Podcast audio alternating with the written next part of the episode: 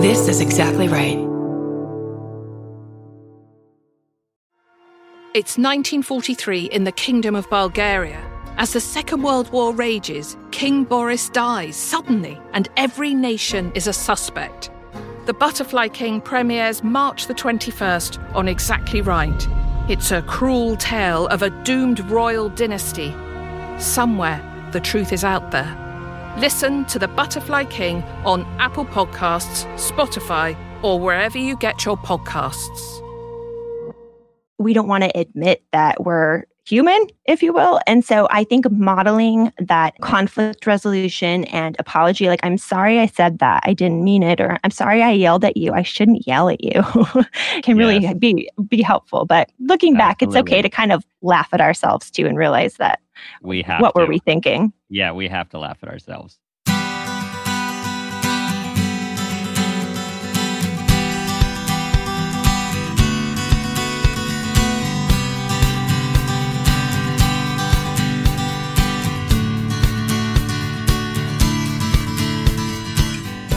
Welcome to the Parent Footprint Podcast with Dr. Dan. I'm Dr. Dan, your host, and let me tell you about our mission at Parent Footprint. That mission is to make the world a more loving and compassionate place, one parent and one child at a time. We believe the key to raising happy, healthy, and engaged kids is for us parents to seek the same in our own lives happiness, health, and engagement. We believe that awareness is the foundation of your vision of successful parenting. And with increased awareness and intention, you can be purposeful about leaving a healthy footprint on your children. Today's show is called Proactive Parenting with our guest, Dr. Heather Maguire. Dr. Heather has spent over a decade studying behavior and working with children, parents, and educators. She's a board certified behavior analyst, doctoral level, and a credentialed school psychologist. In addition, she's a professor and the lead of the Applied Behavioral Analysis program at her university. And last and most importantly, she has two amazing kids. Dr. Heather, welcome to the show. Thanks so much for having me. I'm excited to be here today, Dan. So tell us how you got into this world of behavior analysis and, of course, at some point, parenting. Tell us how your worlds have collided. Yeah. So I was in the middle of my doctorate program. And actually, I have, so I have two kids, like you said. And um, I was pregnant with my son in my doctorate program. And I was already a school psychologist. And one of the biggest issues I saw um, in the schools and, and whatnot was behavior issues. And even as a school psychologist, I didn't feel necessarily that the training that they were giving us in grad school was sufficient Mm-hmm. And actually, if you talk to a lot of school psychologists, you know, they they will tell you they they feel a lot of times, you know, kind of underprepared to deal with behavior issues. So I started to look into, um, you know, working with behavior specifically. I started taking I was a little crazy. So I started taking classes in addition to my doctorate program, mm-hmm. um, and then eventually became a certified behavior analyst. So, um, basically, what that means is that, um, you know, I started to work with families in the home setting as well as, um, you know, continuing to work in the school setting. And, um, you know, I, I, worked with a diverse population of kids, um, but uh, probably the most prominent population of kids that you work with as a behavior analyst are those diagnosed with autism. Mm-hmm. And so, you know, we, you know, we helped their families and we helped uh, the kids with autism, you know, just kind of work through some of those really challenging behaviors, wh- whether it was tantrums or aggressive behavior, things like that. And then when I was doing that as well, you know, I would talk to, you know, uh, eventually I had my my son, and you know, I talked to other parents, and they were like, "Oh, you know, everything that you're doing with with kids with disabilities. Um, what about the situation? You know, this situation with my kid." Right. Right. And so I started to notice that, um, you know, while, it, you know, for families who had kids with disabilities, they might have access to an, a behavior analyst like myself, you know, kind of for the average, uh, you know, everyday parenting situation, there just wasn't a lot of really good evidence based information. There's a lot of opinions, but not necessarily, you know, um, information that was based upon behavioral science. So that's kind of where I had the idea to start, you know, working with parents, let's say, of kids. Maybe they didn't have a diagnosis of a disability, but just like, you know, everyday parenting issues. So that's mm-hmm. kind of mm-hmm. where I, how I got, you know, to where I am today. With lots of education and lots of experience. Yeah, yeah. Yeah. yeah. And what I love about what you're saying is because of our listeners, of course, we have uh, plenty of people with neurodiverse kids. Yes. yes. And also people that have neurotypical or what we're calling neurotypical kids. There's always yeah. new language out there. Yes, and we yes. know that all growing humans have different developmental challenges and milestones, and we yes. parents have to try to deal with them the best that way we can, regardless of our child's profile. Uh, yes, and I 100% agree with that. So, to set everyone up here, so on uh, Heather's website, there's a few things that I just want to read to you because it's going to give you hope. It says, Imagine a world where tantrums become less frequent and intense. Your kids get ready for the day without needing constant reminders. Bedtime is calm and pleasant, and you have a new sense of confidence and a better understanding of behavior. Like, who doesn't want that? hopefully, uh, hopefully yeah. everybody definitely wants that, right? Yeah. Yeah. So I guess the idea is to give parents hope, right? Because I think, um, and I think that the topic of proactive parenting today, you know, will hopefully result in a lot of your listeners having hope. But those are just some of the common things that, you know, parents are struggling with um, in terms of the day to day. And it's those things that cause a lot of frustration. So, um, you know, there's actually a lot of things, and I don't want to say that they're easy per se, but they're not rocket science, if you will. There, mm-hmm. there are things that are more simple changes that you can make um, that will, you know, create a meaningful difference. So why don't we give us the you know 20,000 foot view conceptually and then we're going to drill down into these different strategies that you have found to be successful um, in parenting kids what would you say your how would you frame this up for our listeners yeah. So here's the deal. I think that it's very easy to fall into what I would like call a reactive state of parenting because you end up being in survival mode if you will mm-hmm. right? Where um, you know you're you know you're trying to get all the things done and your kids are acting out and you just kind of fall into this routine of disciplining. And it's not that you know i don't want to make anybody feel guilty because you know even i have to i always admit like me as a parent even though i have you know the training and the information it's easy for me to still fall into that as well but what i'm hoping with you know trying to help parents have this you know proactive parenting approach is that there's lots of things we can do to prevent your you know kids from having problematic behavior. So if we kind of shift our focus to trying to put like let's say 80% of our energy and effort into kind of this proactive or preventative mode, then hopefully we'll only have to spend, let's say, 20% of our energy on more the reactive, you know, disciplining things like that. Mm, just 20% that's the that's the hope we're all we're all striving okay. you know and, right. and i say this you know um, definitely um, you know as a as a parent. So I have two kids. So Addie is six, and Landon mm-hmm. just turned nine. And you know, every every day is a different day. And uh, actually, so my son Landon has a diagnosis of ADHD, and he mm-hmm. is a, an amazing and and bright and uh, you know kid. Um, but obviously, you know, no matter what you do, you're still going to have those hard days, those struggles. So it's not to minimize that, but again, kind of going back to what we were talking about a second ago, it's more to give that sense sense of hope that change is possible because I think as parents, we can get in kind of that defeated mindset, if you will. Mm-hmm.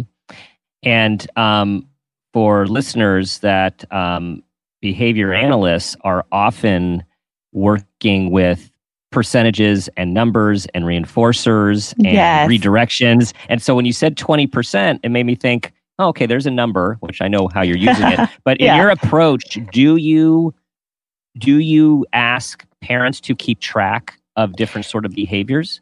So if I wear my hat as a board certified behavior analyst, you're right. Like a lot of what we do is is, is a numbers game in that we never want to um, assume that some of the let's say intervention strategies that we're using are effective unless we have data to back it up but you know for, i know this from just you know uh, working with uh, parents and, and whatnot I, what I'm talking about, you know, with let's say uh, typically developing kids and what, you know, kind of what I want to focus on today, I'm not asking parents to, let's say, collect data, right? Um, and because hopefully, you know, if, if those parents have kids, let's say, who are having more severe problem behavior, so if it's, you know, aggressive behavior or, you know, let's say even self injurious behavior, hopefully what, what I want them to do is, you know, seek out professional help. But instead, you know, I want to give them some, you know, more simple tools and strategies to kind of just change their approach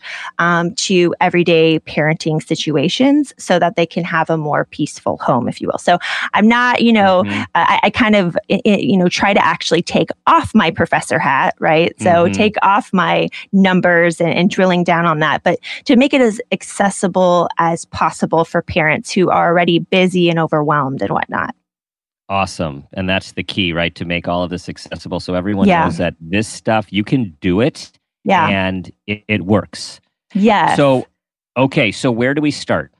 Yeah. So um basically what I want to talk about today hopefully is, you know, what are what are four things that you can do as a parent to, you know, change from that more reactive mode of parenting to that proactive mode of parenting. Mm-hmm. And the first thing I want to talk about, um, again, maybe sounds a little bit simple, uh, but it's catching your kids being good as much as possible and praising them for it. So, you know, kind of back to what you were saying a second of, uh, ago, behavior analysts, what do we talk about a lot? We talk about reinforcement. So that is that idea of positive reinforcement, but more at like a simple level you know, so I think about my son. So my son, who's nine, we have um, daily chores uh, that he does, and nothing crazy. He he feeds the dogs and and cleans his room, right? Like simple and appropriate for a nine year old. But he definitely struggles, especially with feeding the dogs. Like he doesn't like to feed our dogs, right? Mm-hmm. And if you think about it, so the times that he feeds the dogs, he feeds them in the morning and at night. And uh, the morning is crazy, you know, especially during the school week. What are we doing? We're trying to get the kids out the door, um, you know, make sure that they're uh, uh, dressed and, you know, they've eaten, things like that. So it's a crazy time. And then kind of flip to the end of the day, you know, the time where he's feeding the dogs is is another crazy time. I, I don't know about you, but I, I call it the witching hour. yes, that's exactly what it's called. Yes, yes. So try everybody's blood sugar is low, everybody's tired and whatnot. And so I'm I, a lot of times as a mom, like I am really busy during those times. And so, um, you know, and he, uh, it's sometimes it's much easier to notice when he's, let's say, complaining or arguing about his chore of feeding the dogs. And if that happens, I'm going to redirect him and say, you know, oh no, you, you know, that this is your job, your responsibility, that sort of thing. But sometimes what happens is he feeds the dogs without complaining. And unfortunately, I don't always notice mm. because I'm so busy. So just yes. as like the the reminder that, you know, kids um even it, this is this is true that uh, sometimes any attention is better than no attention.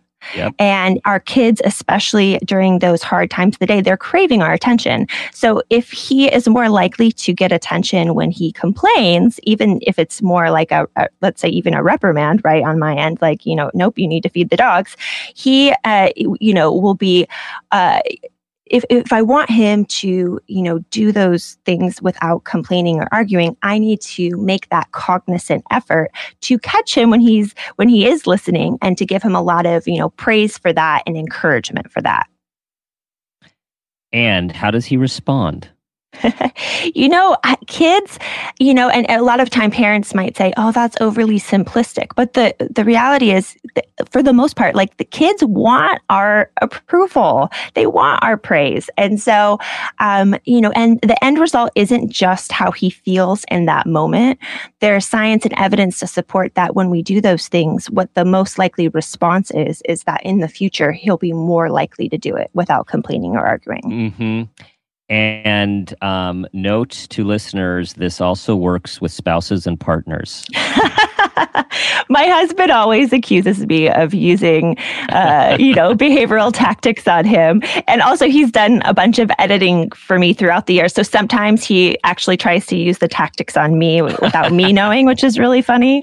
That's good. That's good. Yeah. We all want to be praised for what we're doing right. And it does make us want to do it again. Yeah, yeah. So one of the um, so I teach grad school and I teach uh, behavior analysis classes to grad students, and in one of the intro classes that I teach, we talk about and I can't remember the exact um, the authors or the year of the study, but we talk about one study where you know, and I think that may have been in the 60s, um, where uh, there was, you know, uh, teachers in a classroom that were that were struggling with. I think they were like maybe first grade students, and the kids weren't on task. And so what what the um, researchers noticed is that again, like the teachers were, you know, just kind of constantly redirecting when the kids were kind of off task. And so the only strategy that they recommended that the teachers use was this, you know, uh, basically, uh, you know, paying less attention or making less of a notice for, you know, off task behavior, but finding the kids in the classroom who were on task and giving them a lot of praise. And just by that one thing, mm-hmm. you know, there was drastic change in the classrooms and the kids uh, as a whole, all the kids started to have, you know, higher rates rates of, you know, on task behavior. So it, it, you know, it works in the classroom, definitely, but it def- it also works in in the home setting. That's a powerful study. Yeah. Yeah. Definitely. Okay. So number one, we are going to catch our kids being good and praising them for it. Yes. Um, and then what is where do we move on from there? Yeah. So another thing I want to talk about is this it's the importance of teaching our kids respectful negotiation skills. Yes. Yes. So as parents, uh, we have to sometimes remind ourselves that we're not looking for blind obedience, if you will. Like maybe blind obedience in the moment is easier to deal with because we have all the all, all the things that are on our schedule, things that we need to do, right? But the reality is that in the long term, we want our kids to be leaders. We want them to be thinkers. You know, we don't want them to get into their teenage or, you know, adult years and just kind of go with the flow. We want them to have a voice and to be heard. And so, kind of just as an example, what I'm hoping, you know, and it's not that I want my kids to just argue and, you know, to go go back with everything I say. It's it's not that, um, but it's you know teaching the importance of teaching our kids how to um, respond. Like so, for example, if I ask if my son's reading a book right before bed, right? And I, you know, I say, okay, Landon, it's time to go to bed.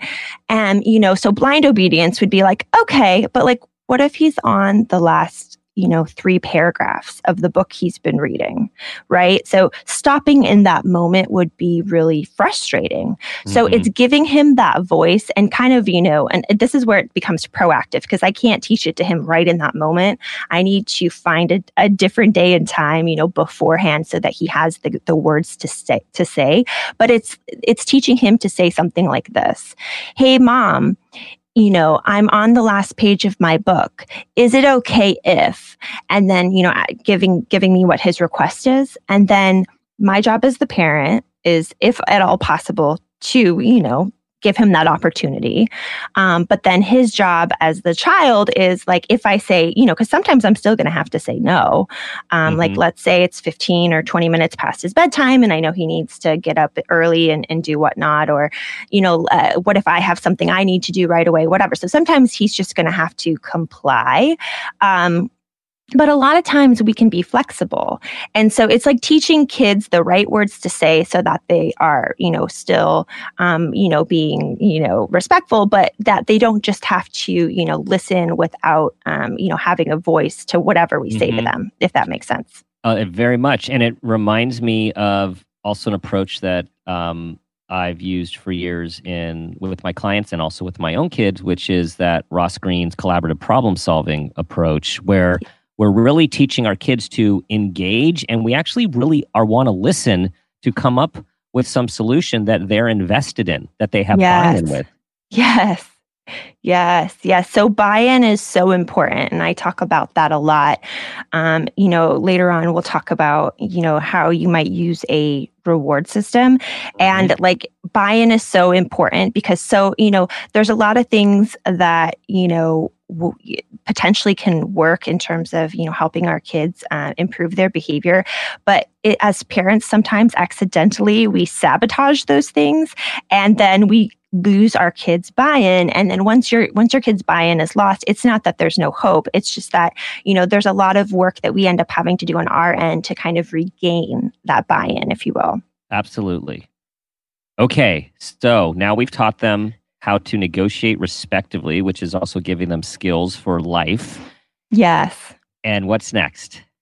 So I think it's important to be innovative and to be, you know, willing to change the environment because like what works today won't necessarily work tomorrow. So if just kind of um, a few examples like um so, and actually, I think uh, recently you did a uh, podcast episode on screen time, right? Mm-hmm. And so, screen time is this one of these things that, as parents, you know, in today's age, we, we think about a lot, you know. Yeah. And so, I think back to screen time. So, there have been um, situations where, in the past, um, I have uh, not allowed my kids to have screen time during the week, um, and then, uh, and that's worked, you know, really well for one reason or another.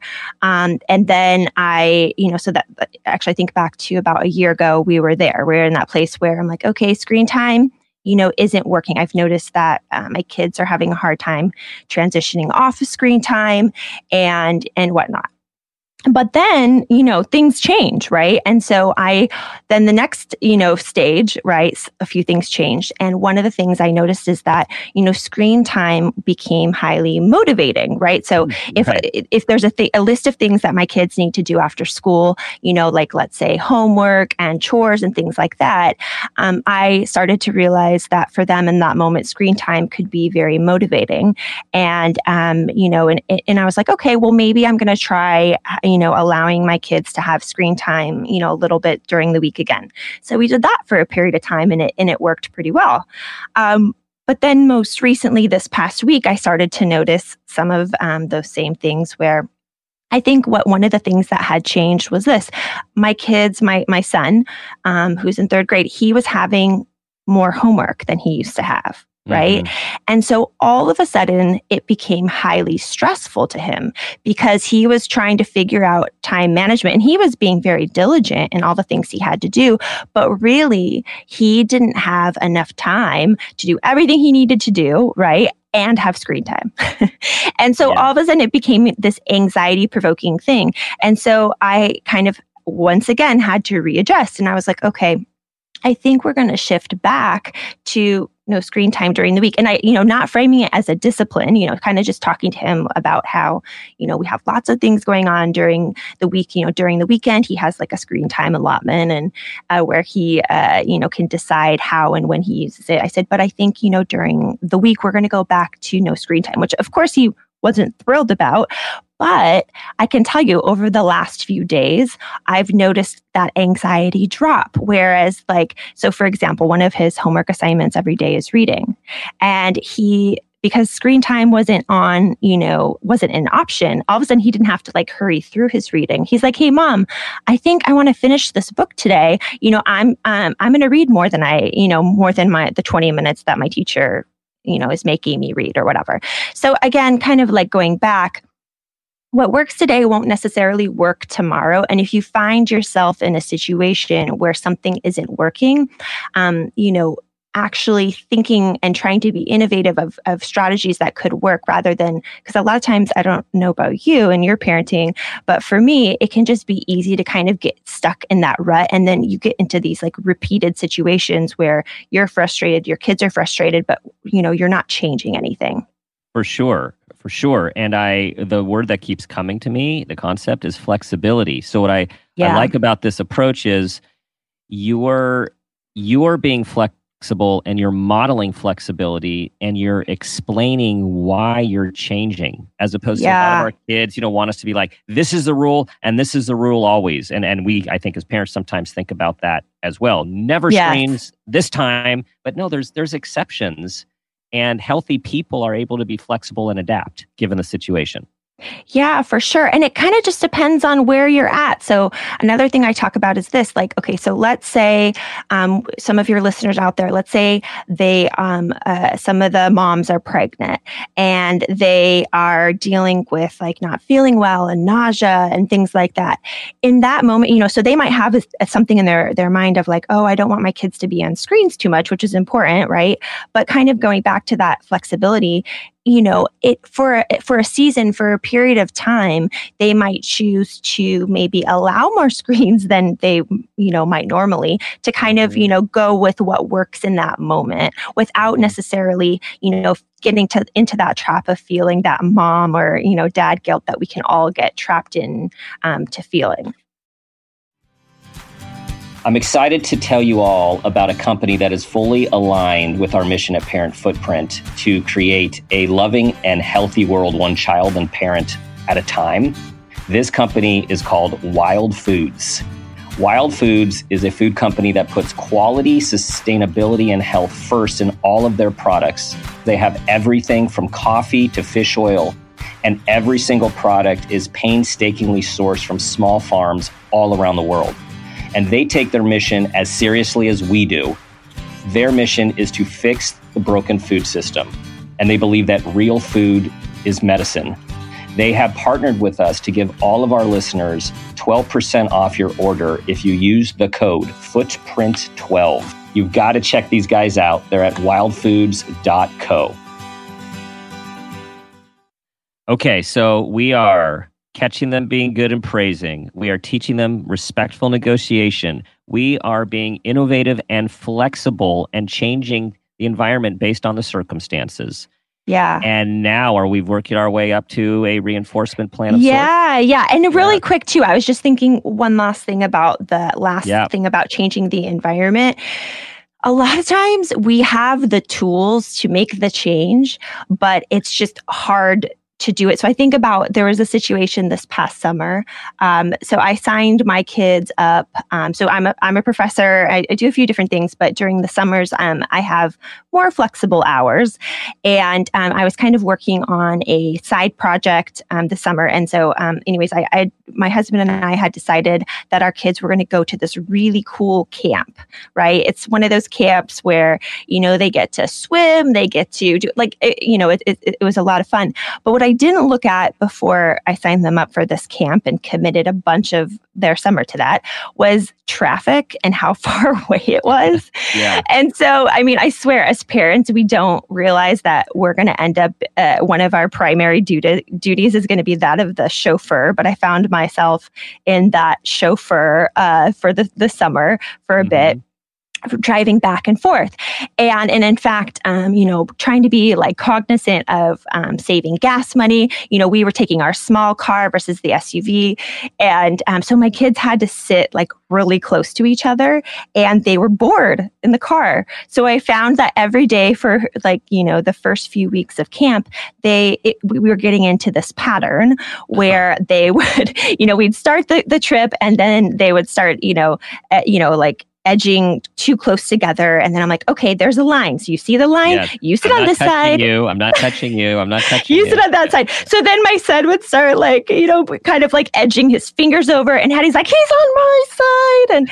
you know, so basically, and this is kind of embarrassing to admit as a behavior analyst and, and you know, the, you You're know, it, yeah, I'm human. And so all of a sudden, like this is how it would basically start to end. I would finally be like, you know what? You know, you guys need to stop fighting and nobody is talking for the rest of the trip. No talking. Yes. uh, and um, so, you know, and this happened for for a little bit. And then one day my kids got out of the car and I kind of just looked at myself and I was defeated and frustrated. And I just kind of looked at myself in the mirror and I was like, what are you doing? like, if you were talking to a parent with this situation, what would you tell them? Yes. And it highlights the importance of kind of mindset where you might know how to change the environment, but uh, you know, again, you're human, and so it, it, you you might not even though even though you know how, it's really not until you make that decision to make the change that you will actually make it. So I I went home, I came up with like a list of things that they could do in the car. So I kind of diagnosed the issue. You know, it was it was you know attention seeking behavior and why because they were bored. So I came came up, uh, you know, with a, a list of things that they could do in the car, things that they you know didn't have available to them outside of the car time right? So i increased the value of the activity by saying like okay you can only do it in the car. And so just by coming up with a few little things they could do in the car you know they were distracted and they didn't fight with each other. And so just by but it wasn't until i guess the, the main point of that it wasn't until I kind of made that decision to change my mindset and to shift to mm-hmm. this, you mm-hmm. know, proactive approach that it changed. Um, so, anyways, it's it's yeah. we know how to change the environment a lot of times. We just, you know, life happens and we don't do it. Exactly. And thank you for that story because everyone needs to hear that even though we do this stuff for a living, we fall into all of the oh, same oh, traps, sure. desperation yes. as they do. And my kids certainly do this, have done the same thing. And I was just having a flashback of when my brother and I were your kids' ages. And I think we were driving back from a trip from San Diego, if I recall. I remember my parents saying, We are never taking you on a trip again. like, and I, I remember, thinking, I remember thinking that sounds really final, but uh, you know, we, we went on other trips, but we've all been there. We've all been there. Yeah, yeah sometimes yeah. we make as parents, we're we can all be guilty of making threats that we don't intend keeping. I actually, yes. when you said that, it reminded me last year my kids like I, it was a few days before my son's birthday party. And um, my kids they have separate rooms now but they they shared a room up until recently. And they were supposed to go to bed and they were arguing and not going to bed and, and whatnot. And so finally I, I went into their bedroom um, and um, in, you know it was really my son who was bothering my daughter I could tell. So I was like Landon if I have to come in here again I'm canceling your birthday party. And then I was like I can't believe I just said that. I'm not going to cancel. Rewind. rewind. Yeah, I, yeah. You know, I can't believe I said that because I've, obviously I'm not going to cancel his birthday party. So don't make threats that you're not going to keep. But right. also, like, why? Why would I? Why would I say that? You know. So and actually, you know, that kind of highlights. So if you, if any of your listeners, you know, are resonating with that, one of the things that I would suggest in situations like that, and it can be hard, but apologize to your kids get into the mm-hmm. habit it you know it, as parents a lot of times we can feel like you know we um we, we don't want to admit that we're human if you will and so i think modeling that you know conflict resolution and apology like i'm sorry i said that i didn't mean it or i'm sorry i yelled at you i shouldn't yell at you you know mm-hmm. can be can really yes. be be helpful but looking back Absolutely. it's okay to kind of laugh at ourselves too and realize that we have what to. were we thinking yeah we have to laugh at ourselves Yes, yes. Okay, oh, so yeah. reinforcement. Yeah, yeah. So, um, by the way, I have a uh, resource for your listeners. So we'll talk uh, in in a moment. I'll start talking about you know reinforcement systems, mm-hmm. reward systems, motivation systems. But if they go to my website, Prism Behavior, P R I S M Behavior.com forward slash free guide. What they can do is actually download a guide of how to use reward systems with kids of different ages because you use it, you oh, know, nice. somewhat differently with kids of different ages. But really kind of the key to um, you know proactive parenting where you're spending most of your effort on um, you know preventing um, you know behavior issues rather than reacting to them is a mm-hmm. reward system and so, um, you know, again, there's lots of different types, but let me tell you a little bit about the um, the type of reward system that I use with my own kids. Um, and uh, so, basically with my own kids i use a quarter system where they have pig i mean it sounds official but really they have a piggy bank each okay mm-hmm. and what i do is i have a list of uh, behaviors that um, that they do uh, to earn quarters Okay. And so, you know, and it, it, again, it, it changes from time to time. But like when I first started using the system with them, the, the two main issues that I was seeing in terms of their behavior was doing homework right? Because they didn't want to do their homework. Um, and I mean, I could get on a, a, pedestal and talk about how I don't agree with homework, but that's a different um, conversation for a different day. For now, they do homework and they, you know, that's the that's the expectation. So, mm-hmm. um, you know, so they were, you know, so doing homework. And by the way, I would give them um, a certain amount of um, quarters for completing their homework, but then I would give um, them like you know homework or uh, quarters in, in addition to that if they did their homework without complaining or arguing because i wanted to no matter yeah, what as long as they did it it was like they got the reward, but then they got an even better reward if they did it without complaining or arguing, if that makes sense. Yes, having a good attitude. Yeah. Yeah. Yeah. So, because I had found that, you know, homework, again, it was one of those situations where we were just going to battle every day, mm-hmm. and it was hard on them and hard on me. And um, so that was one behavior we chose to focus on. Um, and then another behavior we were, fo- we chose to focus on was getting ready on time in the morning. And mm-hmm. so if they, um, you know, so they had their checklist of what they needed to do. And so as long as they got ready on time, then they would uh, get quarters. So those are kind of the two things we were, um, you know, when I initially was using the system with my kids, what I was rewarding them for. Mm-hmm. And so here was like the basic idea. And again, this is more, this type of reward system is probably more appropriate for kids who are in elementary school, who mm-hmm. kind of have a concept of you know more a little bit more of delayed gratification right because we right. could talk about how you know for younger kids definitely you need rewards that happen more right away mm-hmm. um, but then for my kids what we would do then you know initially at the end of the week but then you know later on at the end of the month what they would do is be able to basically divide their quarters into different piles, right? So one pile would go towards like spending money, one would go towards their savings account, and then one would go towards giving um, giving away to charity to our church. Nice. And the idea here too was like, okay, I want to reward appropriate behavior, but I also want to take any opportunity I can to teach kind of like you know financial responsibility to kids at a young age.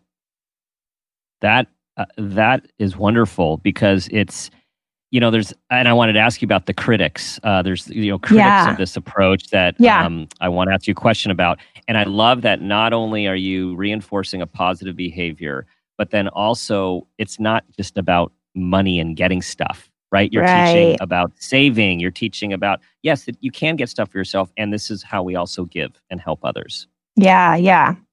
So, so bring on the, the critics. critics. Yes. Yeah, the critic question, because I get this all the time too over the years, which is, yeah but if you reinforce them for doing things that they're supposed to do anyways, then aren't they just going to grow up wanting to be paid and reinforced for everything they do? Right. And so, uh, well, first of all, I think that that's a, a valid point. Um, by the way, there is research to suggest that if we provide kind of like arbitrary reinforcement or rewards for things that kids already do, that is not helpful. So, mm-hmm. you know, don't, if your child's not struggling with something, so for example, if they're already doing their homework without complaining, it would be not advisable to, you know, incorporate that into their reward system because then what you might see is actually a reliance on, well, you know, where they used to do their homework for, you know, nothing if you will or for just because that's what they're supposed to do. Um, and then you then you were to start to pay them for it let's say. Then you actually and then you tried to take that reward away that would be problematic. So there is research to suggest that. So mm-hmm. choosing behaviors that your child is actually struggling with is really important. Yes. But here's the reality. We in life everything that we do has some sort of reinforcement. So to kind of get a little bit, you know, nerdy, if you will, mm-hmm. like, you know, as a behavior analyst, I break behavior down into, you know, the um, antecedent behavior consequence or, you know, the setting before the behavior happens, um, like what that looks like, right? Um, mm-hmm. the behavior itself, and then what happens after the behavior. So as people, we only do things that, um, you know, result in some type type of reward where we, you know, want uh, something positive happens, and then, you know, then then we're more likely to do them again. So that's just kind of how we operate as people. If you if you break behavior down to its, you know, very simplistic, um, to a very simplistic right. understanding. So whether you know that it's there or not, um, we're providing we're, we're getting provided that reinforcement um, and and for sure you know if you know, for kids, let's say, who if, if your kids, like I said before, not struggling with homework, you know, then, uh, you know, probably just the fact that you're giving them that praise and whatnot is enough. But for things that they actually are struggling with, so here you have to kind of weigh the, these two things. So you can either continue to, you know, create, have this dynamic of struggle and right, frustration right, and right. lack of progress, right? Yep or you can use a motivation system like that and, and then, you know, see the types of outcomes that you want where rather than your child arguing and complaining, you know, that they, are starting to do their homework. And then you won't have to necessarily, you know, reward them for that forever. So I think about my own son now, like he and, and, and my daughter as well, they do their homework now without complaining or arguing. We've been able to move on um, the the, the chores are still things. a little bit of a struggle right. but like you know we've been able to move on because you know he like i think about my son specifically because he was the one who was struggling more with it you know he was able to come in uh, and and realize that yeah he got the quarters and the praise for the homework but also then he was able to see that he got you know praise from his teacher and he was able to see that he was doing well in school so then kind of those natural consequences and that natural rewards you know were able to kick in for him. So just because you provide more like arbitrary reinforcement initially, there's not evidence to suggest that, you know, you can't fade that back and that it's you know, right. harmful. Right. Does that make sense? Right. It makes perfect sense. And the other thing that is totally aligned that I tell parents all the time is most of us do a incentive system to help our kids learn to use the potty. Yeah. And once they do, none of us have to give them stickers to use the potty. Because, no, forever, like, no. You, you, internalize this self, this sense of competence, and then in most cases, you like this skill that you have gained, and then you're willing to do it for intrinsic reasons instead of extrinsic or external. Yeah, reasons. yeah. So yeah. basically, what you're doing when you use a reward system is you're accelerating the learning process, right? Uh, and like so, that. yes, yeah, yeah. So you know, and again, it's not that your kids would never learn how to do their homework without complaining, okay? But they might learn how to do it a lot faster. But also, your home might be a more you know peaceful place if you yes. use a reward system, if that makes sense. That makes perfect sense. And that's what we all want is a more peaceful home where the relationship does yes. not get eaten up by all of the conflict and the day-to-day weeds of all the stuff that we're dealing with with our kids. Yeah. Okay. So, Heather, we yes. you have enlightened us with I'm going to repeat these four things for people to think about and then we're moving to the parent footprint moment question. Perfect. Okay. So, catch kids being good and praise them Teach them about respectful negotiation. Be innovative and willing to change the environment. And then set up strategic, well thought out reward systems based on things that they have not yet learned and are causing a lot of conflict that you want to accelerate the learning process. Yes, yes. All right. Okay. So, parent footprint moment question. Tell us about a time when you became aware of yourself as a parent or as an individual, and that new awareness had a positive impact on your child. Yeah. So I think back to probably, it's really one of the defining um, moments in my life as an adult, but it definitely had a significant impact um, in my parenting. Um, five, it's, I think it's been about five years.